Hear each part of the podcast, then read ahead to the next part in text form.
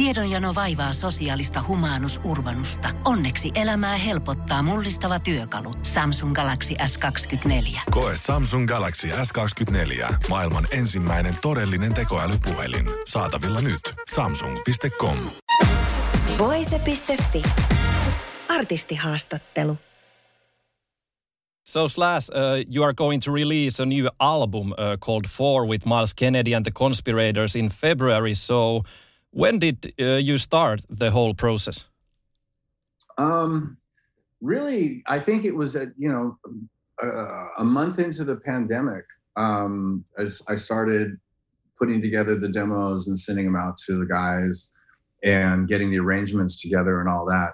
And then uh, and then we, you know, once we'd done that, then we all got together and did uh, a couple weeks of pre-production, and then went to Nashville and recorded the record. So was was the album easier or or harder to make than the previous ones? Um, well, it was it, it was different. Let's, let's okay. I mean, it was it was it was. I mean, usually what happens is I'll get the guys together and I'll have the ideas for the you know stuff that we've been working on at sound checks and stuff uh, on the previous tour we'll get together and we'll jam all that stuff out and get the arrangements and all that together before we go into the studio. Um, this time around, like I said, I did demos because the pandemic sort of kept everybody apart. And then uh, Todd came in uh, and put bass down on the demos. So it's like he and I in the same room for the first time in a while. And then uh, we all got together uh, for pre-production, which was more normal and and and sort of worked out uh, just rehearsing the songs before we went in the studio. And then then came the tricky part because we had to figure out, okay, we're gonna do this record with Dave Cobb in Nashville. How are we gonna get to Nashville? So we got a tour bus and we all traveled to Nashville on tour bus and we all did our sort of testing and everything before we went and everybody was negative and we went down there and then we recorded the record in five days because we did everything live. So we did Whoa. two songs in five days. But then at the end of it, you know, we still had overdubs. We had background vocals, percussion, some guitar overdubs, some other vocal overdubs. You know, and at the very end of of of doing the uh, the five days uh, of recording, uh, Myles had tested positive and we were like, fuck, okay. So Myles had to go into quarantine. And then subsequently, Brent and Todd uh, tested positive after that as well. So we had three guys in quarantine. We're all living in one big house together. So I did the guitar overdubs and and was like, okay, well that's done. it only took a day. And so then we're like, okay, so we're gonna take the take some equipment down to the house and set up in the guest house so that we can do the background vocals and whatever lead vocal stuff that Myles has left over. So those guys were doing vocals in the guest house of the quarantine manor, right? And uh, and then I tested positive. So then I was in the doghouse for a few days, but I I had just gotten vaccinated before I tested, so I didn't have any symptoms, and it was a relatively short quarantine. And then we all came together and everybody was fine. And we went in and we mixed the record and then took the tour bus back to LA. So it was definitely an easy record to make. And then at the same time, not so easy to make.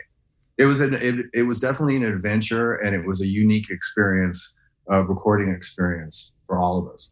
Uh, Myles Kennedy uh, was one of the visitors uh, on your first uh, solo album. So was that the first time when you guys met? that was the first time we met. I, I was aware of Myles. Um, his name came up when we were auditioning singers for Velvet Revolver before Scott Weiland came into it. And uh, but I'd never I'd never met him. And so when I was doing the solo record with all the different singers, I had two songs that were left over. Everybody else was done. And I had these two songs and I had not figured out who I wanted to sing them. And I thought, what about Myles Kennedy? You know, I mean, because I was always intrigued by this guy that everybody said was great, I'd never heard or met. So I called him up and told him what I was doing, and he said, "Yeah, send me the material." So I sent him a piece of music, and he sent uh, the demo back a few days later with a vocal on it, and I was just really impressed with the whole thing. So I asked him if he wanted to come into the studio and do the album version of it. And so when we met, we hit it off really well. We recorded, uh, I think that was Starlight, and then uh, I asked him if he wanted to do this other piece of music that I had, and he put a vocal on that, and that was back from Cali. So that really is how we met, and then I needed to put together a band to support the solo record, um, and I wanted to find one singer who could sing all the sort of um, different styles that were on that record, not to mention also Guns N' Roses and Velvet Revolver and stuff like that. And I just it occurred to me that Myles had the the, the widest range of anybody that I knew, and uh, and also I just um, he had such an endearing personality that I thought, okay, let's see if he wants to do it. And he signed on, and then I met uh, Brent and Todd after that, and, and we've been together ever since.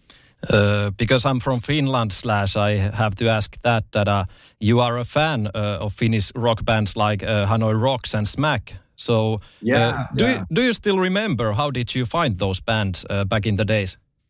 Well, Hanoi Rocks um, I was really turned on to Hanoi Rocks by uh, Izzy and Axl because I I was familiar with them. My girlfriend had a picture of Mike Monroe on the wall next to her bed, so I remember that was my first introduction to Hanoi Rocks was that picture. But then when I met with Brent and Axl, they were really into Hanoi Rocks at that time, and so that's how I got turned on to Hanoi Rocks. And then Smack, I I can't even remember how I how I first heard of those guys. Um, but I fell in love with that record. I think it was like 1990.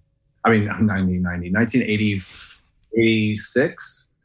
And Smack on You was the record. And they actually came into town. I saw them play um, at this this venue that we shot the Welcome to the Jungle video in. I can't remember the name of the, the venue. But anyway, and they were great. And it's funny because I listened to that record uh, recently for the first time in years. Whoa. It's just a record. Voise.fi.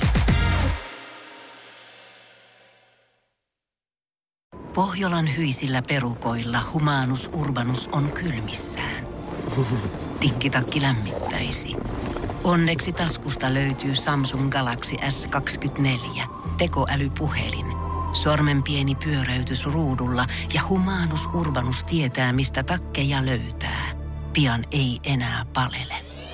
Koe Samsung Galaxy S24. Maailman ensimmäinen todellinen tekoälypuhelin. Saatavilla nyt. Samsung.com.